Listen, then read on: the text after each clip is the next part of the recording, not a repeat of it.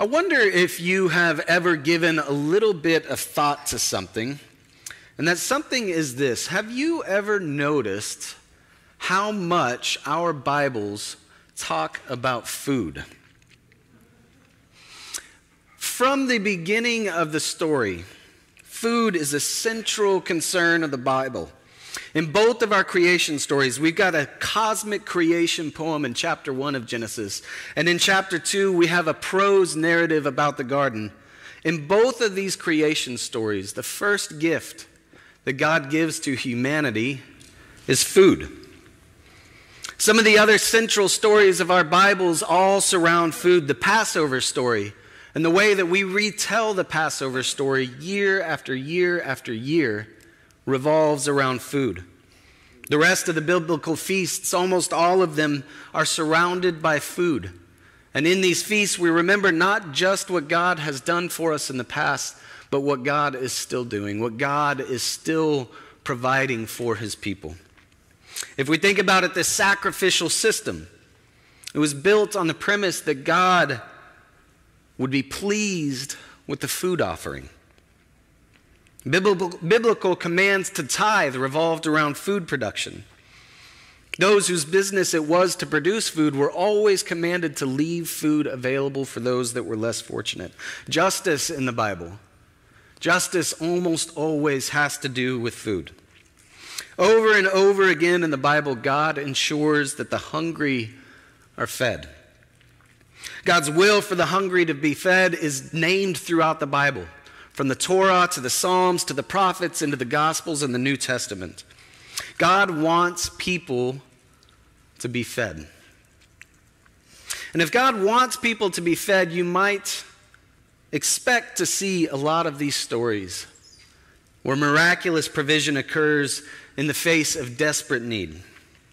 The story that we read this morning in the gospel comes from a long line of stories of miraculous provision on God's part.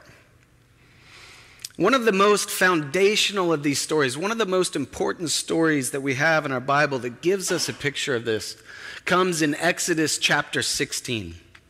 As I tell you a little bit about this story from the Exodus narrative, I want you to listen for some of the parallels that happen in that story with the text that we read this morning. In this story in the Exodus, the people of Israel have just been liberated from their enslavement to Egypt. And this means that they're just beginning a trek through a desolate wilderness. And as they begin this trek, they begin to grumble. They start to complain and they start to moan and they start to blame their leaders, Moses and Aaron, the people that led them out of slavery. They start to blame them for this hunger and thirst that they feel. These are people who've just witnessed the miraculous. They've witnessed 10 plagues. They've walked through a sea that had split, and then this sea had caved in on an army that was pursuing them, ensuring that these people would be free. And as they go the first few days into the desert, they're actually given sweet water when God tells Moses, just toss a stick into this pond and the water will become good. And the people drank. And as they move past that pond, it says that they find a desert oasis, a place that contains 12 springs and 70 date palms. These numbers, these aren't just meant to be taken literally. Symbols. 12 springs and 70 date palms. tribes of Israel have enough to eat and drink and even take Sabbath in a desert. But the moment that these people start moving beyond that oasis, the moment that they leave that safety and that security, they start to complain. They say they want to go back to the very place in which they were forced to work for the good of somebody else. They were forced to produce for a different kingdom. And the reason for their grumbling, I think, is not really that hard to understand. Under the empire, as bad as it was, they knew that if they just did enough work, if they gave everything that they had to that empire, at the end of the day, there would still be food on the table. Unfortunately, food has its nefarious uses in the Bible as well. Food was used as a tool of the empire to ensure loyalty and submission.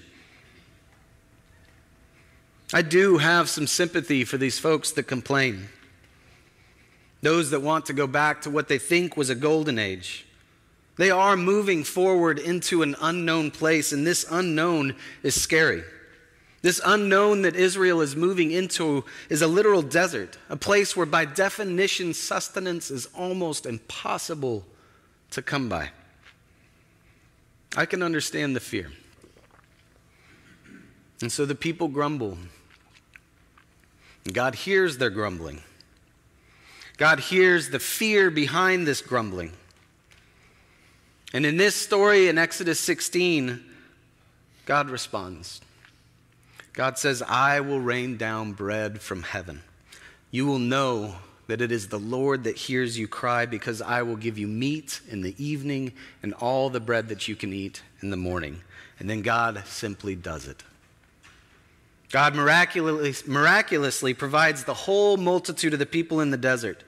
And in Exodus 16 18, it says that everyone ate their fill.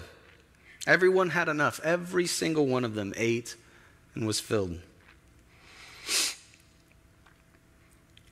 This story of this miraculous provision of food is a story that begins this narrative of the people learning to trust this God as a king.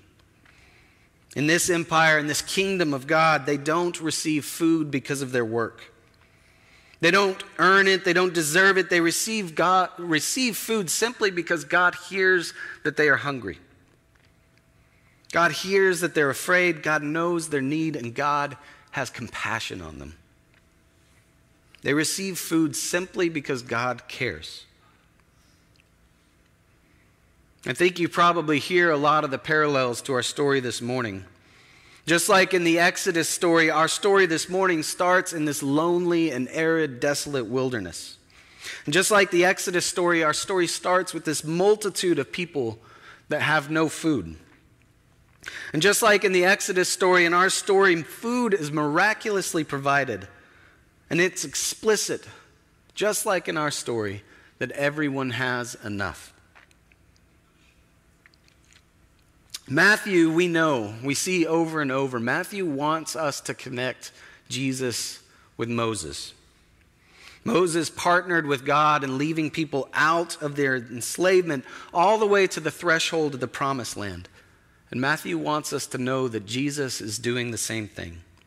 That Jesus is rescuing people from that which enslaves them, and that he's providing for them as they move into unknown, scary, desolate places. There's one more similarity uh, between these two stories that I want to share with you. It's a little bit harder to see because we didn't read the passage in the gospel that comes just before this feeding narrative. Remember the multitude in Exodus. They wanted to go back to Egypt. The story of that Exodus feeding is framed against the food that the people received from the empire. In Egypt, they knew that they would eat. They remembered what it was like to live under that empire, and despite the danger and the violence done to them, they want to go back. Our story in Matthew's gospel is also contrasted directly with the food of the empire. Did you hear how this passage started this morning? Why was Jesus heading out into this wilderness? Why was the crowd following him into the desert? The passage begins with this When Jesus heard this, when Jesus heard this, he withdrew to a deserted place, and the crowds, when they heard this, they too withdrew. Our passage this morning begins with Jesus and the crowds receiving a piece of news, hearing something that drives them out into the desert. The story that happens right before our gospel reading this morning is a, is a flashback of sorts that Matthew provides for us. It tells us what this piece of news is that Jesus and the crowds received. The news was that Herod Antipas, this Roman appointed ruler of Galilee, had arrested Jesus' cousin. John the Baptist had been criticizing Herod. Herod took his own brother's wife as his own wife. And as you might imagine, Torah observant Jews were not too happy with this situation. So John the Baptist began to publicly criticize Herod the Tetrarch. Josephus even talks about this in his histories. John openly condemned Herod. Herod had him arrested, but he was a little too afraid to do anything more than that. He threw him in prison but he was afraid to do anything more because he knew that the crowds loved John. He was scared to risk an insurrection. And so it was only after a feast that Herod finally did what he had wanted to do all along. At this feast, he and his guests were so enamored or captivated by his young niece's dancing that Herod promised her just about anything. And this girl in support of her mother, asked for John's head on a platter. And Herod complied at that very feast. This is the piece of news that drives Jesus and these crowds into the wilderness. They're going out in mourning and in grieving.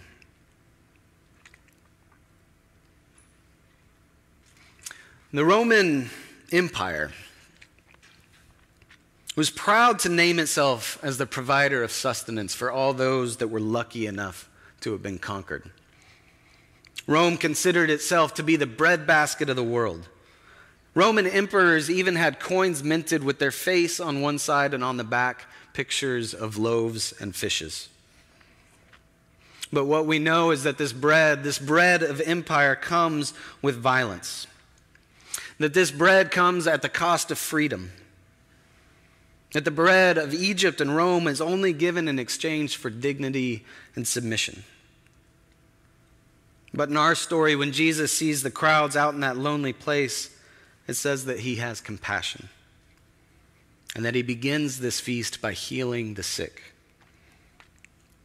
The word choice for, these, uh, for this healing, by the way, is kind of interesting as well. The Greek word for healing here is the word that we get our modern word therapy from. And the word for sick is kind of an interesting word as well. It's harastos, which in the Greek literally means the powerless. And so this word therapy also means to serve. Jesus provided therapy, Jesus served the powerless. Jesus saw these mourning and grieving crowds, and he had compassion and he served the powerless. Jesus' feast, like this feast in Exodus, begins with compassion. Jesus sees the need. And the food at this feast is served at no cost. Jesus does not demand life or work or labor or loyalty from this crowd. He doesn't strip them of dignity or freedom, he just serves them. The interesting part about this story, I think, is that while it does say that Jesus serves the powerless, Jesus is not the one that feeds the crowd. When the disciples grow concerned that the healing is taking too long and that the people have no food, the, the disciples suggest that we take the people back to the villages, send them back to the marketplace where they can provide food for themselves. Jesus, instead, though, does not send them back. Jesus tells the disciples, You give them something to eat.